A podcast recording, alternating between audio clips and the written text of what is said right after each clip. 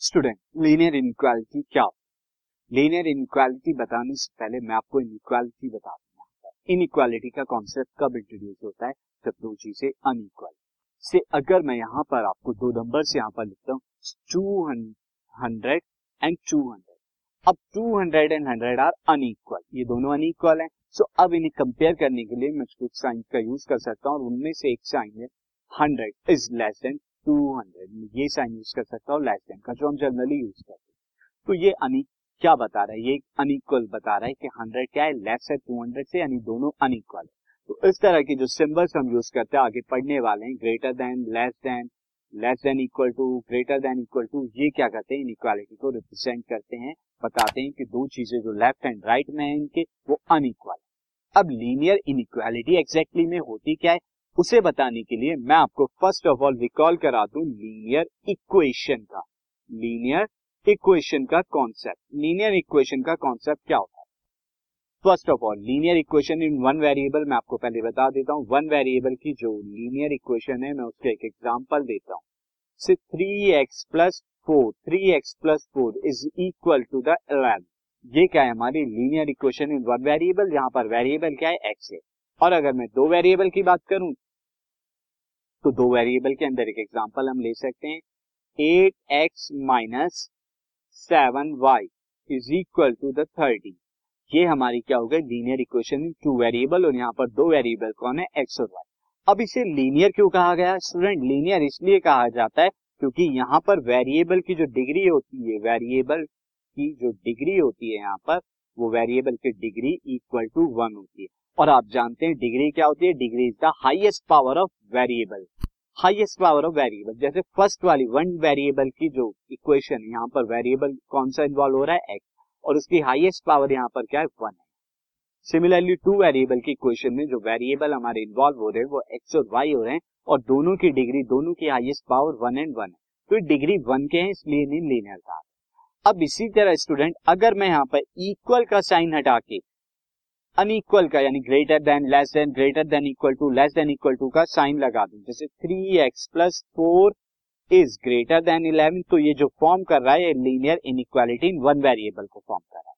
Similarly अगर मैं यहाँ पे eight x minus seven y is equal less than equal to thirteen में ये साइन लगाऊ, यानी कि लेफ़्ट वाली साइड क्या है लेस है या इक्वल है थर्टीन तो ये भी एक इनइक्वालिटी को रिप्रेजेंट कर रहा है, क्योंकि अब अनइक्वल का इक्वल का साइन हटा के मैंने अनइक्वल वाले जो है, वो सिंबल्स का यूज़ किया। तो ये इनइक्वालिटी को रिप्रेजेंट कर रहा है। लीनियर इनइक्वालिटी लीनियर क्यों? क्योंकि यहाँ पे वेरिएबल की डिग्री वन तो यहाँ पर मैं आपको डेफिनेशन बता दूँ, पहले student definition will be this two real number या तो दो रियल नंबर हो या दो algebraic expression related by a symbol greater than less than greater than equal to less than equal to form है इनइक्वालिटी ये एक इनइक्वालिटी को फॉर्म करते हैं। अब इनइक्वालिटी का कॉन्सेप्ट प्रैक्टिकली हम कहा यूज़ करते हैं? तो उसे बताने के लिए एक सिचुएशन हम देखते हैं।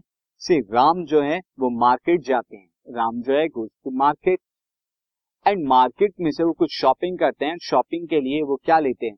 टेन तो एप्पल्स ले लेते हैं स्टूडेंट टेन एप्पल्स की शॉपिंग करते हैं। And then twelve oranges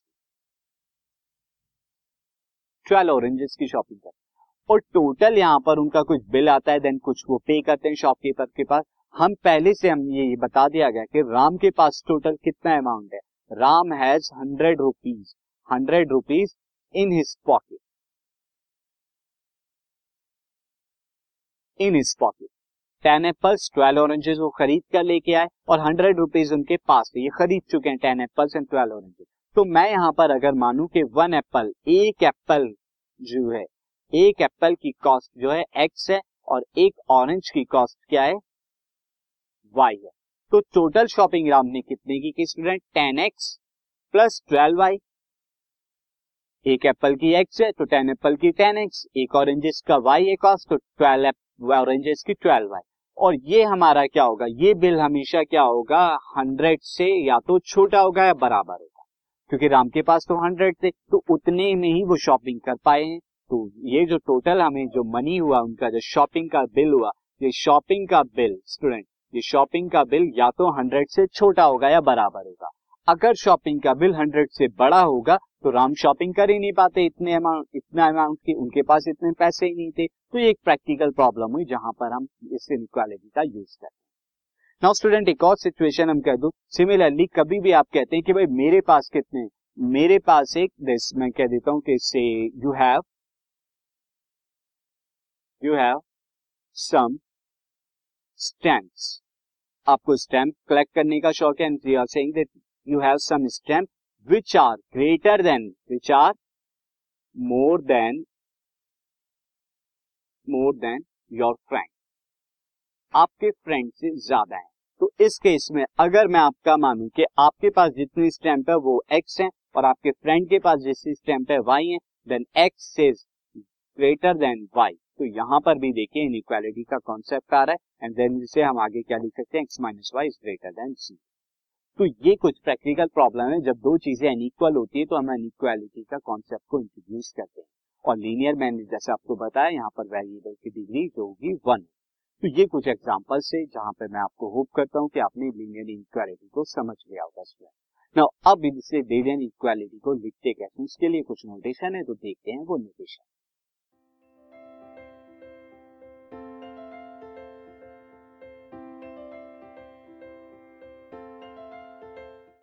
this podcast is brought you by Hubhopper Shiksha Abhiyan अगर आपको ये पॉडकास्ट पसंद आया तो प्लीज़ लाइक शेयर और सब्सक्राइब करें और वीडियो क्लासेस के लिए शिक्षा अभियान के यूट्यूब चैनल पर जाएँ।